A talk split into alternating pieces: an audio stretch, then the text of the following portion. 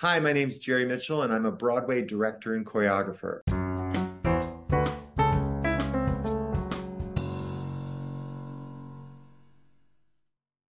I am so grateful for all of the people and the work that I have been able to do and share in in this community.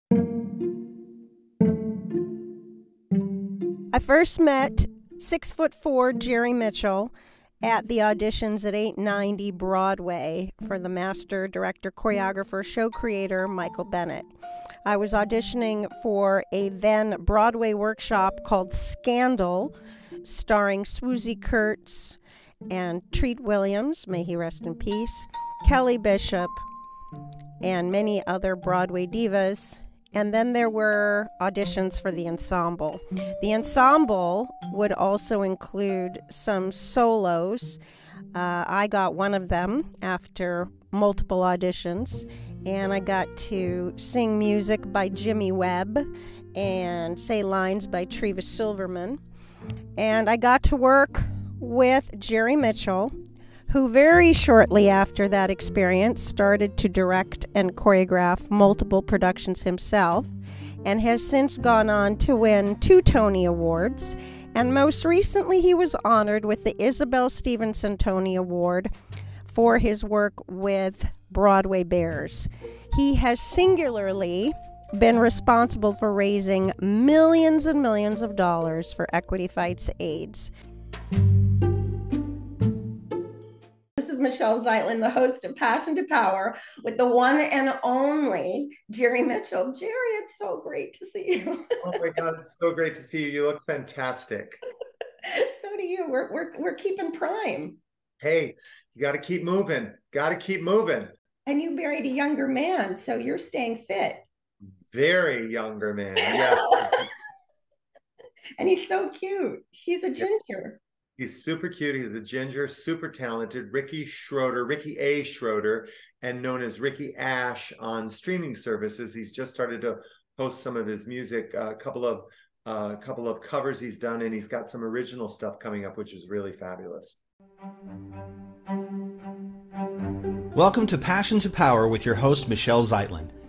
She's a creative producer who quote unquote wears many hats. She's also a talent and literary manager and founded the company More Zap Productions and Management. She develops people and projects across all media. Her guests encompass the gamut, from artists to authors, actors to activists. Please welcome Michelle Zeitlin, Passion to Power. And you've been married less than a year, right? Well, we've been together for 11 years, 10 years going on 11th year. And we got, we were going to get married before the pandemic, of course, like everyone. And then that happened. And so we waited two years so we could have a, we were lucky nobody got COVID at our wedding last October. And a month later, his mom had a Thanksgiving party and we didn't go, and 14 of them got COVID at the Thanksgiving dinner but we had everybody test even though it was well into the pandemic you know we were everybody was vaccinated. We said let's just have everybody test because we're all going to be together for the whole weekend and we won't have to worry. We all tested. Everybody was clean. No covid. And a month later they had things up at his parents place in rochester and a bunch of them got covid. So you know it's just it's what the it's what the theater industry is dealing with right? You know we we still we still we don't test like we did some shows do depending on where traveling shows more than more than broadway shows. But then if you get sick and you test you stay home so you don't get everybody else sick. Seeing that my audience is the aspiring creatives 18 to 26 and the pivoting creatives from anywhere from 42 to 59 is what the analytics say. I you know i'm in that pod. Um, I wanted to talk about the process of being that person you used to think of wanting to be, you know, as you say, uh, a young queer artist working with Michael Bennett, being in the Skeleton Crew, an associate choreographer, one of the first to get the created by credit, if not the first, right, on Broadway. Yeah. We were in the skeleton crew with Michael Bennett, and I, now you're that guy. You're that guy who is doing Broadway television film. You develop projects. You won two Tonys that I'm aware of for Kinky Boots and, and the revival of La Cage. Did I leave anything out? Yeah, yeah. Kinky yeah. Boots and La Cage. Yeah. And then um, I did a terrible audition for you coming back to the, st- I think about 25 years ago. when you what? were a TV movie, I think it was a Christmas show or something. Um, there was like lots of dancing and period costumes and i was doing great until we had to tap you mean you mean for um geppetto? Was it for geppetto? Maybe it was geppetto. For disney? Maybe. It was before i had kids. Well you didn't miss that much. It wasn't it, it turned out to not be such a great show but i had a ball. All right so here's what i want to talk about. Um, you have 17 nieces and nephews. You're now a married man. You have this incredible gestalt of work. What are you most proud of? And when you reflect on the work that you've done, what would you say to yourself, your much younger self, now that you've had all of this time? Well, what I'm most proud of is the things that I have coming up. really? I mean, you know, you focus on the new stuff. I don't always look back. You oh, you've, you've asked a million questions. So, first of all, I think what keeps you young, and I think what keeps me young or keeps me active, is the next thing. And being able to be in the place where I'm at right now, where I get to choose those things, really has made a huge difference. And I'm very careful about those choices that I make. Um, when I was starting out, I never, I never really thought I would be that person. You know, you don't think you just you're just excited to dance. You're excited to be in the room. And then you're excited to be the assistant. And then you're excited to be the associate. And then you're dreaming of being the choreographer. And then you become the choreographer and you think, well, I really could direct that. And now you're the director choreographer. And uh, I think it was Chita who said, just say yes to everything. And you'll get to be an age and you'll look back and you'll go, oh, I have a career right? So that's kind of what I feel like. I feel like I've always been the guy who said, Yes, absolutely, count me in, I'm there. But I'm also that person who I knew I wanted to be in the theater. There was nowhere else I wanted to be. I didn't really want to do movies. I didn't really want to do TV. I wanted to be in the room with the people I admired. And when I got the opportunity to be in the room with them, I stayed in the room. I didn't go out of the break, go out on the break. I stayed in and I watched them and I learned from them. And then they saw me sitting around and they said, get over here and stand up and dance. And you just, I just was always present. And I think that's 80% of it. The other 20% is just having that desire to do it and nothing else, right? And that's a lot of sacrifice. The one thing in my career that I'm most proud of, it would definitely be Broadway Bares, which celebrated its 31st edition. And we made $1,887,000 for Broadway Cares Equity Fights AIDS and one night of modern day burlesque. And over the over the years, I think the the the total now is like over 26 million dollars, which is just crazy. Coming to New York City in 1980, by 1990, I had lost, as you knew also, many friends, colleagues, dancers, college friends, eight of my college friends, and then of course losing Michael Bennett to AIDS, and it it made me want to do something.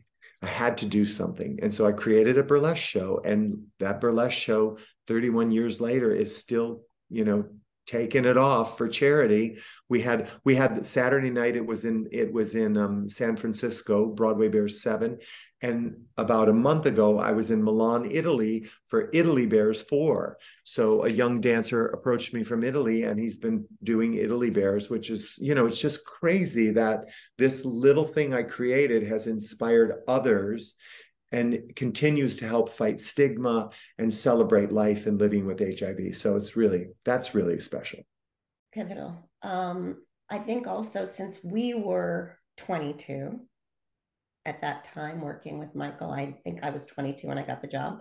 Um, there's been such a change in how people approach gender fluidity, sexual identity, uh, you know, all these uses of pronouns. The the world has changed since that time, and for for for mostly better. in terms of that conversation. Would you agree? Absolutely. Well, inclusion inclusion will always lead to a better outcome. That's really hard for a lot of people to to understand and accept because people people don't the general population doesn't understand other it, it has a it has it takes work to understand other it takes um it just takes the the, the ability to open yourself up and and I've learned so much. Broadway Bares has taught me so much because that that that creation of Broadway Bares started with seven guys, right? Asian, black, white. You know, we were up on stage stripping. And from that very first Broadway Bares to last night's Broadway Bares, we have always been inclusive we we were we were I think we were the first show, first Broadway show, well, first benefit show to have a transgender performer in, in a lead strip. We were the first show to have a, a, a wounded warrior with a with a prosthetic leg strip in Broadway Bares from from uh, uh, from uh, the veterans wounded warriors and he, and we gave him a donation for his organization but he came in and was just so excited to be a part of Broadway Bears. And we've opened up a lot of possibility with with that benefit show and visualized a lot of possibility of inclusion and last night was uh, sunday night was uh, no exception. I mean the show was just full of everyone that represents our community and we've gone through decades um, of overlapping friends and colleagues. You know, I know Jeff Amsden was involved in his early years, and I have a friend Ariadne Villarreal who, for years, worked with Equity Fights AIDS. And it's just so funny. There's been so many threads, and um, you know, in LA, taking off your clothes is like no biggie. We do it on television all the time. It's called contemporary dance. well, I we did an early Broadway Bares in LA for APLA, and it was it was early on, like maybe around seven or eight, and we had an amazing time doing it. And we, of course, knew the same dancers who were working both on the West Coast and the East Coast. The difference in New York City is that the theater community literally we not only not really everyone but a majority of the dancers live within a 10 block 10 block radius of each other. There are no cars to get into. It's everybody's walking to rehearsal walking to the theater. So you see these people on a daily basis when you're working in, on broadway. And what i wanted to do was bring all of those people together in one room and allow them to I was a dancer at the time and I didn't have the money to go to an expensive benefit, but I wanted to help. And I thought, well, there's more like me. So let's get together and we'll put on a show and we'll be able to help from our level. And that level grew into this massive thing. I mean, it was $10 a ticket when we started Broadway Bares. Last night, the top ticket was $3,500, and they got to come to my house for a cocktail party beforehand and got treat. It's called the Stripper Spectacular, and, and they get the of, of, of, putting in a $3,500 ticket. You get to come to Jerry's house. By the way, for those who can't see on this podcast, he is sitting in front of his um, multiple posters and knickknacks and kinky boot uh, drawings and Gregg Barnes. You're gonna have to give me a little tour. Signs. Yeah, there's a lot of stuff. The Tonys are in the other room on the piano, but but there's a lot of theater paraphernalia. We're gonna have to drag you into your living room. This is, this is the wonderful thing about doing Zoom rooms, right? You could just yeah. your interview through your house. Yeah. Speaking of house, where do you live? Well, we we have this this house, this this apartment. This is in New York City, but we have a house at Fire Island at the beach also, which we've had uh, for about 12 years now. And that's kind of like a place to go run to to get away from the city and chill. We basically we we went there when the pandemic hit on March 15th, 16th. We were in a workshop. Ricky was in a workshop with me. I was doing a workshop and the pandemic hit and the workshop nobody showed up for it the day of because uh, you know everybody was now in lockdown And on Saturday, we went out thinking we'll be at the house for a couple weeks and then Broadway will be back open. And we basically stayed in the house at the beach for a whole year, which I'd never done.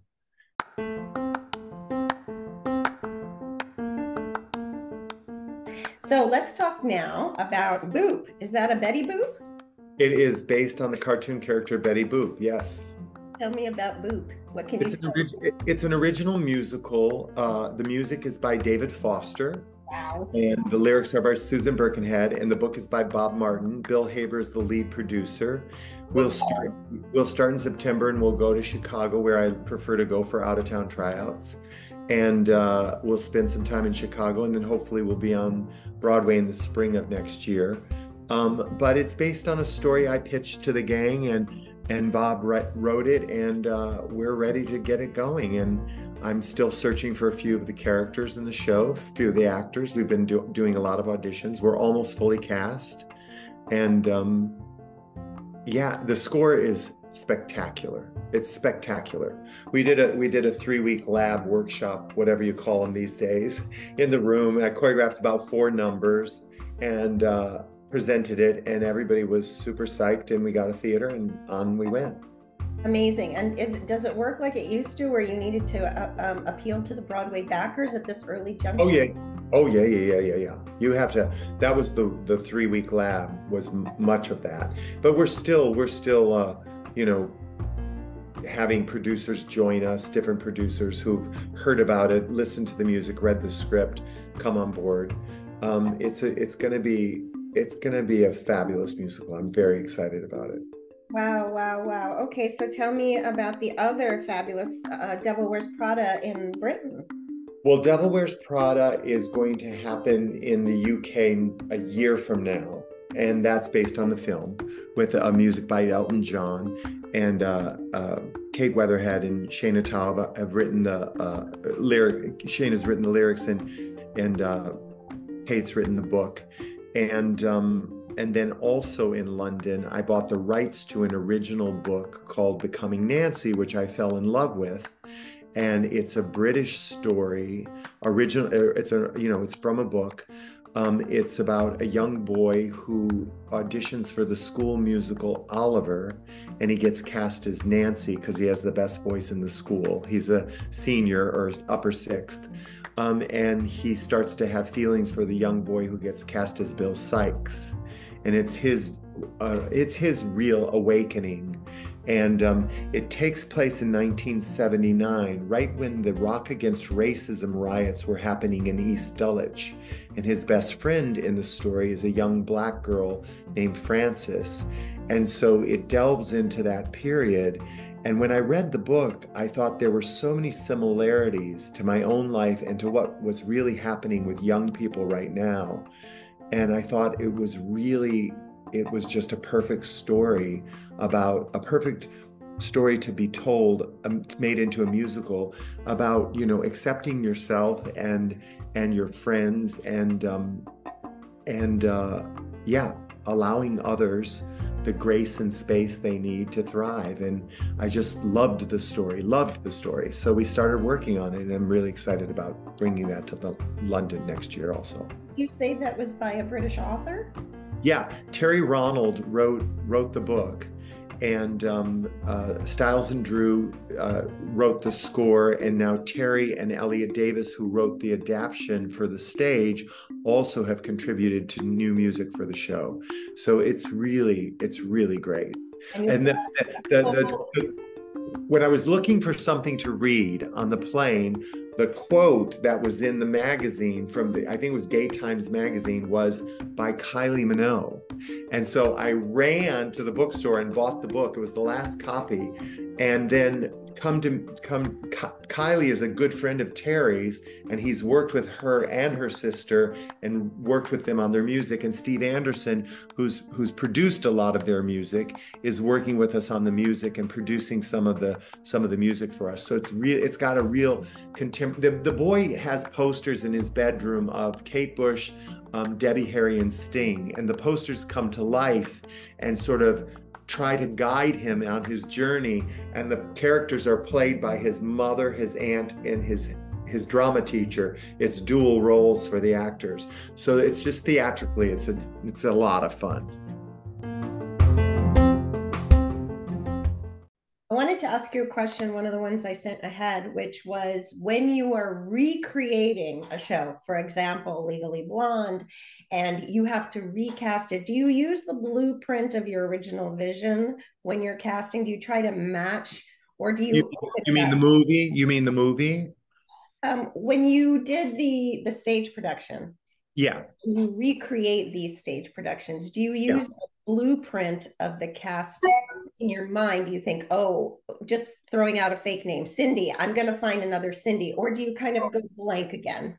I go blank. I go blank. I, I I look at the movie and I and I ask myself why were those people cast, right? If I if I'm if I'm developing a film, and uh, you know, in when I Legally Blonde's a great example because the thing the thing I took away from the film of Legally Blonde was the people were defined before they said anything.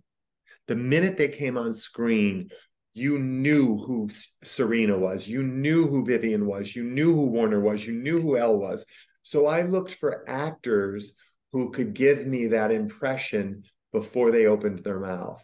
Mm-hmm. And that was sort of what I did in casting that. In in casting a pretty woman, for instance, I was really looking for somebody who could sing the music of Bryan Adams, right? I mean, Bryan wrote some kick ass rock tunes for the character Kit, which is Vivian's best friend. And the minute I heard his original song, Rodeo Drive, I thought of my friend Orfeh, who had played Paulette for me in in um, in Legally Blonde and had a rock and roll voice and a brassiness that I wanted to bring to the character. So she originated it on Broadway. On the West End, I hired um, my first my first girl was my Vivian was my Amber from Hairspray, uh, Rachel. But I I recently the girl who just closed it, uh, uh, Courtney was one of the queens from Six and she also played Elle Woods in the park last year. So, you know, you cast the personality who can fill the acting role more than the visual. It's it's really for me it's about the actor and do they have the requirements that the role the role requires. And when do you come into the casting process? How soon are you involved? Right at the very beginning. Right at the very I, I sit with the I usually the casting whoever the casting director is and myself we sit and we talk through all the parts. And then they go out and start looking at people and they bring me back people if i can't be in the room. But usually i'm i'm in the room for most of my principal casting I would imagine. I mean, just knowing you and how we we worked with Michael, you're so hands on. Yeah, I love to be in the room. I love to see. I love to find new dancers, new people that you know nobody's seen. I think I think theater allows you to create stars mm. in a way that sometimes that doesn't always happen in film and television. You need the star to sell the show. I mean, it's it. You you could say the same about Broadway, but but a lot of times Broadway shows give you the opportunity to create stars. So on that subject, that's a great lead in. I've noticed that they're bringing more and more stars from the film and television world to Broadway because Broadway was hurting for a long time and Broadway is so expensive. It's become so expensive to produce a musical. And so, if there's anything you can lock into that's insurance, of course, the producer wants it. And there are some great, great stars and celebrities who should be starring in musicals, right? That's what they should be doing if they if they have the time to do it. Broadway shows the commitment is what you know, when somebody like Hugh Jackman signs on for a year for the Music Man, he sort of sets the lit, he sets the bar for everyone else and says, if I can do it, you can do it. But that's the commitment in order for the producers to know that they have an opportunity to make their money back, having that star be a part of their musical because music. I recall the Hugh Jackman ticket price was about four hundred and twenty-five dollars. of course, they can yeah. they can demand a great deal of money, but it also costs a lot more to have, and their salaries are larger. And you know, if they're out of the show, the show takes a big dip, and you got to realize those weeks aren't going to be as profitable as the weeks when they're actually performing. They may have other commitments where they have to leave. So it's all about how do you make them and and theaters don't forget are a limited number of seats right? So how do you make the money back in a limited amount of time a limited amount of seats for the price it's going to cost to produce that show? So i have a question for you. Do you work with a whole team of business managers too when you're plotting these shows or do you turn that well, over to other people every not not me personally every broadway musical has a, a, a general management partner that comes on and manages the fi- the daily finances. The producer does most of that work with the general manager. I'm often in talks with the general manager as the director and choreographer choreographer because let's say I want I want a giant set piece and the set piece is going to cost $250,000 to build. And they come to me and say can we make it $150,000 can we take half the lights out? Can we take three of the steps out? Can we make it smaller? You know and so it becomes a negotiation sometimes of what will the product allow us to invest in the hopes being smart about what we think we can earn back from it. It is it is a sort of dance you do. You do a finance it's a business right? Music commercial theater is a business. Nobody's in it to lose money. Everybody wants to make money from the business but there are some products that you have like moulin rouge where you know you know it comes with a great title. It comes with a, a, a hit movie and you'd think okay we can spend this much money because we know we have this much of a shot. Then there's a new musical like Kimberly Akimbo, which won all the awards, but nobody knows what that title stands for. Nobody understands it. So they had to be very frugal in the way they spent their money. And it's paid off so far. So, yeah. Um, I wanted to talk a little bit about your process. So tell me when you get, for example, this idea to do a show based on a book, what's the very first thing you have to do? And if you could just give me kind of like 10 steps. Yeah. So the first thing is I I read the book and said this is a musical. So I had my lawyer reach out to the author to get the rights, to obtain the rights before I spent any time. Right. So I obtained the rights. Uh, I got a I got a three year deal to to to turn it into a musical with with with other rights in the future if it went past the three years, and of course it always does. Then I hired a book writer and composers, and this was all on my own dime and my own my own initiative. And then once we got together, we decided that we would write the first draft of the musical before we showed it to any producer. So we completed a draft and then we got producers on board. And I went to my producers of Legally Blonde, Hal Lovedon, Kristin Caskey, and Mike Isaacson, and asked them to take it over as producers. And I would remain as sort of a silent producer, but I wanted them to now lead in that way so I could focus on the directing and choreographing. By now, the show was written and I had a full score now I'm listening to the music. I'm listening to tapes and demos of the songs and I'm thinking of the story, the story, the story. How will I best tell this story in dance, in music? And I start to listen and create visuals in my head. Things start to materialize. And then I get in a room with some dancers and I start to try some of those things out. Not looking for a finished product, really, just starting to feel out the story and the way I'm going to tell it.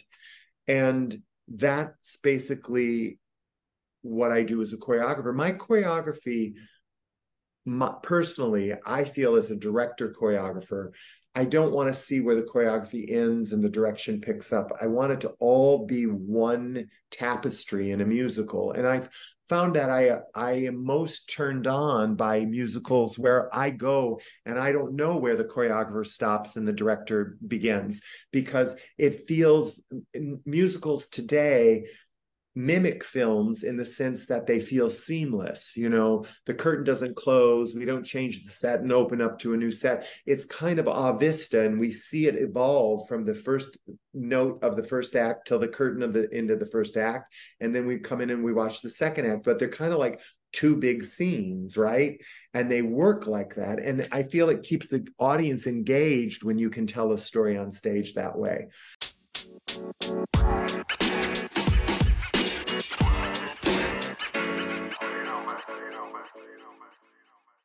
So that's sort of, and that was really that was from Michael and Jerry Robbins. That was the way they worked. So it's just I'm just learning from them and and continuing the continuing that that a version of storytelling. But a choreographer basically is an author. You're just doing it with physicality, right? Your job is to physically tell the story. And that can be with pantomime, that can be with full out crazy contemporary or tap or jazz or whatever. It can be, it can, it can often in musicals, the choreography is there purely to entertain. And often in musicals, it's there to tell the story and heighten the emotional impact.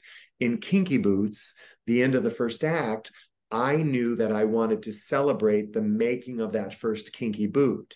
And Harvey's script had said the boots keep arriving on conveyor belts, conveyor belts, conveyor belts. And I'm trying to figure out what am I going to do for the finale of this show. And I tell Cyndi, I need a song where the the the factory workers and the angels the drag queens are coming together and they're all saying yeah we made this boot. Yeah we did it. Yeah we did it she goes off and comes back with a song called everybody say yeah. Now i've got the song i've got the script that says conveyor belts conveyor belts conveyor belts i'm my mind is racing and i think about the band OK Go when they did that little dance on uh, conveyor belts when YouTube was just starting to become hot. And I saw that and I thought, if I could get conveyor belts up three feet off the stage where a dancer could actually dance on the conveyor belt I could create a conveyor belt number. And so I went to David Rockwell, my set designer, and I asked him to build me one. He built me a mock up. It had no bars on it. I fell off of it a hundred times. I thought equity will never allow me to put dancers on it because they'll hurt themselves. I told him to put bars on it. He said, Where do you want them? I said, I don't know. Give me eight holes. I'll move the bars around as I develop it. He gave it to me. We built one conveyor belt. Now I needed four. He built me four. Now I bring the dancers into the room and I start creating the number. And Stephen Oremus is creating the dance arrangement. And I realize, oh, I need to be able to walk in tempo to the song on the conveyor belt. So I have to send all the conveyor belts back to get a locked in groove of the beat, the tempo of the conveyor belt. And now we have to set it to like a click track because it can never waver. And this was six months, six months of developing one number. Was it worth it? Yes, absolutely. But it's six months and just continuing to just follow that scent, follow your the most memorable thing to me about the show uh, is is the conveyor belt. It's it's such yeah. a great and it's so funny because when I saw the show, I saw it here in LA, I believe at the Palladium. Um, I thought of us on rotating tables. You know, the stage went around and around at 890. Turntable. We had a donut. Right. We had a donut and a ring in the rehearsal room for a year at Scandal. A year. Amazing. Yeah. Wasn't really a year? Because in my mind it was nine months, but was it a year? Well, it was over a year. Right. I mean, there, there over one year period, we did four workshops, but in between those workshops, I was in the room privately with Michael and Bob, often working on sections or pieces, you know, but we were dancing four four workshops we did, four full workshops. And I remember the score was by Jimmy Webb and we had to count in sevens. Yes, there were there were some there were some crazy beats in that score. Amazing. Okay, yeah, well I did want to tell you that I loved the conveyor belt number. and I also I am such a fan of Brendon Urie, and oh I that was like brilliant casting. Yeah, he was. He was. That was just that came at the perfect time, and he was brilliant and a lovely person, and just it was a perfect, perfect person to be in the show. Yeah. Yeah, and such a great melding of taking a pop star who oh, grew yeah. up on musicals. I mean, his music is indicative of swing and of pop, and you know, it's layered with very theatrical. His very theatrical. all of the, all of that Panic at the Disco was very theatrical stuff. Um, I want to know about the hyphenate title of being a director choreographer. Does does it change? Does it become choreographer director, or is it always director choreographer now? Well, well, the tradition is it's director choreographer, right? But the truth of the matter is, is I, I used to joke, I used to keep a baseball cap on the table and I used to put it on when I was the choreographer and take it off when I was the director and say, say if I have the hat on, don't ask me direction questions. Ask me choreography questions. If I take it off, you can ask me anything. But it's kind of like I always see I was raised as you were a dancer first, right? Before you became a choreographer and assistant, and then before you became a director choreographer. So the director is the person at the top of the food chain. The director is leading, leading, the director's steering the ship. That's the job. And there's a lot of different directors who do that. Much everyone does it their own way. Um, but ultimately, it's the director's vision that the choreographer needs to serve and work with the director if they have an idea the director has to kind of say yes i like that i want it i want you to do that or the director if they're really good can help a choreographer make their choreography better i find a lot of young choreographers tend to forget that it, they're they're they're eager to show off they're eager to do something and sometimes the musical doesn't require that. It requires grace. It requires being able to tell the story that the director wants to tell. A perfect example and i'm really sorry i don't have their names at the at the tip of my tongue but I went to see Parade, which Michael Arden directed. And the young couple that's married that did the choreography, I thought their work was brilliant for the for, for I think it's their Broadway debut, but the meld of their work with Michael's and how it's all in the same, what I like to say, tone. The musical is in the same tone. It just makes it spectacular to watch you know it's tough material right? You got to go in knowing you're going to have a you're going to have a tough time at that musical. It and and and i really appreciated it and really loved it and won uh, best revival. But but part of the reason is because there is absolute confidence in the tone in the story in which everyone is telling. They're all on the same page. And that's when i love theater. I love theater when i walk in and i see that kind of craft on display. That makes me really think, wow, there's there's hope in the theater. I'm so with you. I think I'm like one of the biggest critics I know. And um, I'm also one of the biggest cheerleaders. You know, I want to love a show. I love I love every I find something to love in every show I go to, but some shows just blow you away, right? And that that blew me away. Sweeney Todd blew me away. Uh, oh, I, choreography I, on the Tonys. I had only seen that clip, but I thought that staging was brilliant. Just the choreography, of this sort of like loose floppy that they brought, and the way they put the the sort of ensemble all together, front and center. You have, you have to see the show. Steven yeah. work on Sweeney Todd, the appearance and disappearance of Sweeney and Mrs. Lovett is just it's spectacular. I don't know if that was Thomas or or or Steven or both of them or the set designer, but it's brilliant. It's just really wonderful work. Yeah, I mean, I I was really blown away by this year's Tonys. Besides the fact that everyone was making it up as they went. yeah, I still haven't watched it because I missed the whole opening dance number, which I've heard was spectacular. I still haven't watched it because they had given me that Tony, the Isabelle Stevenson, and then took you whisk you off to the press room and so I missed like the first hour of the tone.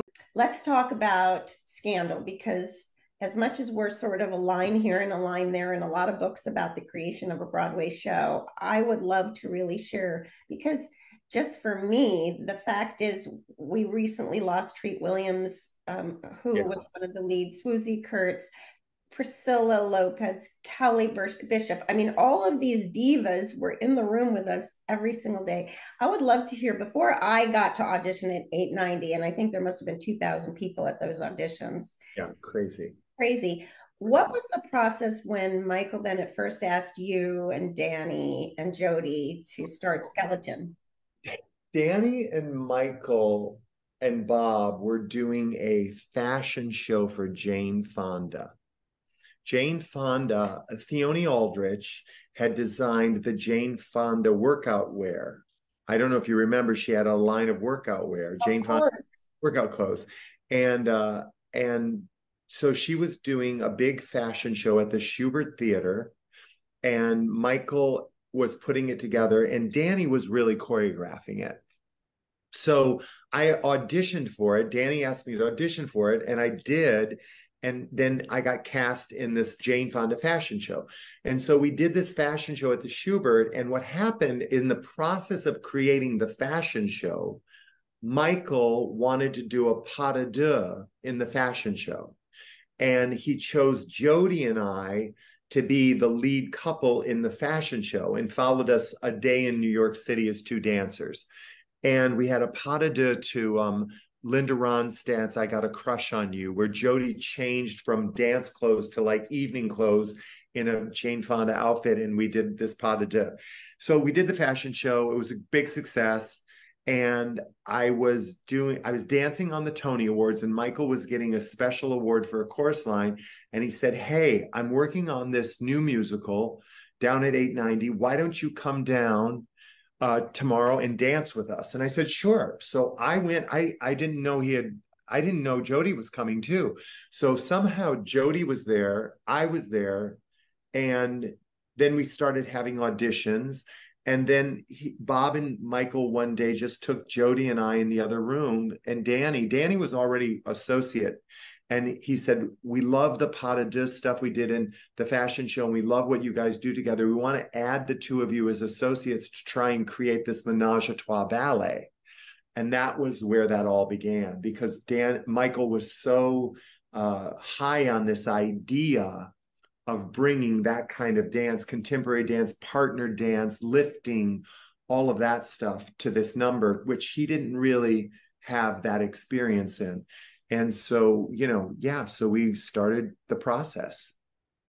And, you know, for me, it was, I can't even remember how amazing it was. You know, it was amazing to be in that room working on something brand new and just being being a part of that and you know uh the show of course never happened for many reasons but then when when michael went to london to do chess he took me with him well first of all danny and i and jody he, he when the, when scandal didn't happen he tried to find us all jobs because that's who michael was so we were all sent down to michael peters for um, uh, leader of the pack, and Danny and Jody got leader of the pack, and I didn't because because they had already been there, and he was hiring two more swings. So Michael took me to London to do chess. So I went to London with him and Bob, and we started casting chess. And I did the whole uh, dance auditions, and we cast the whole show. Came back. That's when Michael got sick, and then that was off. And then Bob asked me to go back to London with him to do Follies, and we did Follies together and that was you know that was and then michael passed away when we were doing follies but bob was a big influence on my life after scandal all through all through you know my career mike bob was always there for me as a mentor as a as a he he helped me financially. Bob really took care of me. He was he was truly a big part of my life and an influence uh, after michael passed away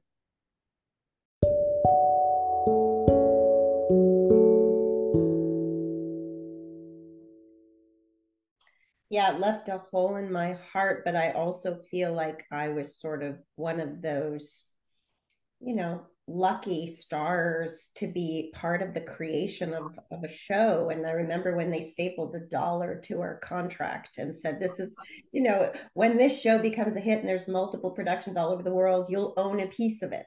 Yeah. Don't you remember when um, we had the strip show for the girls?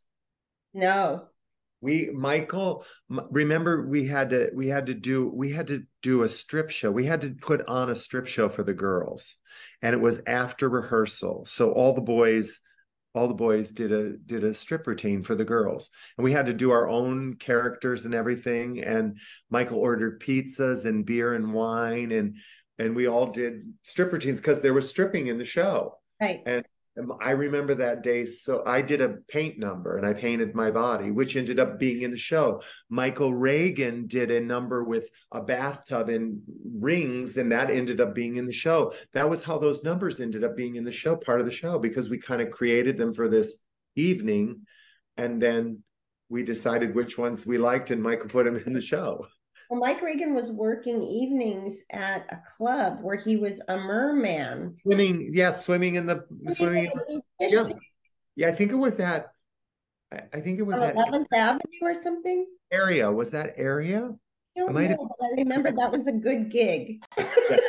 yeah you know, we were very lucky. We were those people that didn't have to be serving food at night. We were really making a living at what we love to do. And that is one of the reasons I love this podcast because nobody gave us a roadmap. You know, it's not like when you become a doctor, um, well, this is what you have to do to get here. These are the degrees you need. You're sort of flung out into the universe. And that's really what I love about I talk about it as your yellow brick road to success, you know, because I love all those Oz analogies and really how you invent your path.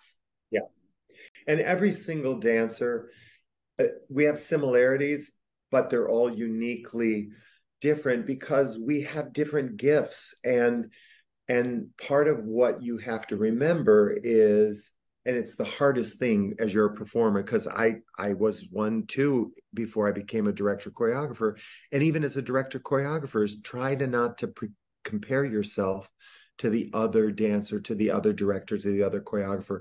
What is your unique uh, take on the creative process and bring as much of that uniqueness to the process because that's really what defines you and your your style your your what you like to do the stories you like to tell the way you approach the approach the piece. That's that's is the more you can be true to yourself when you're doing it the more unique that piece will be I wanted to add another thing that I think is a multi hyphenate too. You have a, a, great ability to tell a story verbally as well. You're able to create Bob Talmadge had that gift too when we worked on Nike shows. You can go in and visualize it for people who have quote unquote no imagination. You're able to tell a story in the room to say, this is what it's going to be before they actually see it. And that's a little bit of sales. That's a little yes. bit being a good speaker, um, good acting. You know, you have to set a flavor and a tone and enlist trust in people giving you millions of dollars Yes. you have to you you re- and you have to figure those skills you hone the more you do it the better you get at it um, of course nowadays with computers and internet and visual uh, supplementation you have a lot of things to help you.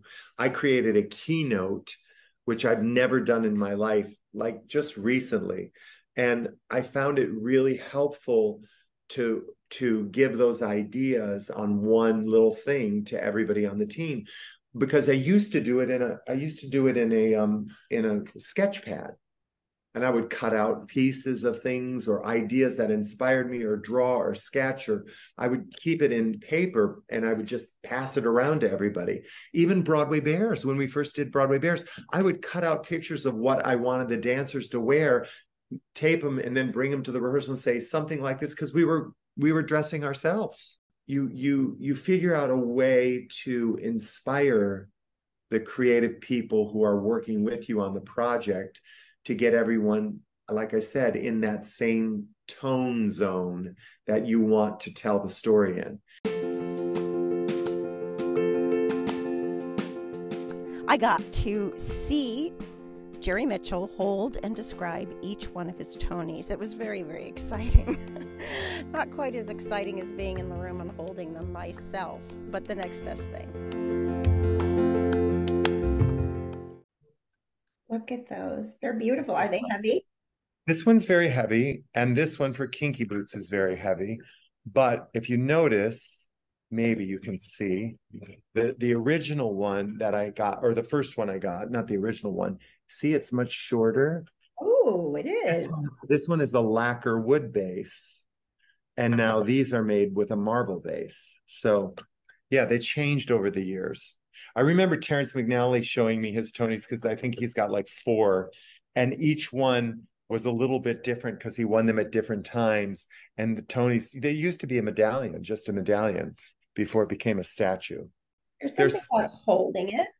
Yes, yes. And now now you get to take them with you to the event because they they have your name on the back already when you get it because they they used to have you used to have to send them back in and they would engrave them and send them back to now they sort of know ahead of time and they are already pre-engraved and you get it and you get to take it with you everywhere you go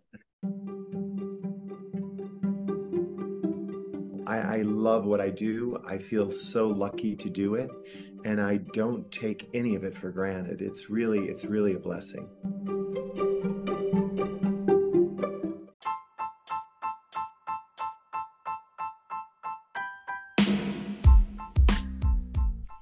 Thanks very much for listening to this episode, and please share all the episodes with your friends and colleagues.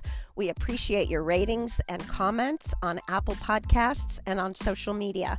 If you'd like more information about our programs and our special people and projects, please access www.morezap.com. More Zap Productions for Talent and Literary.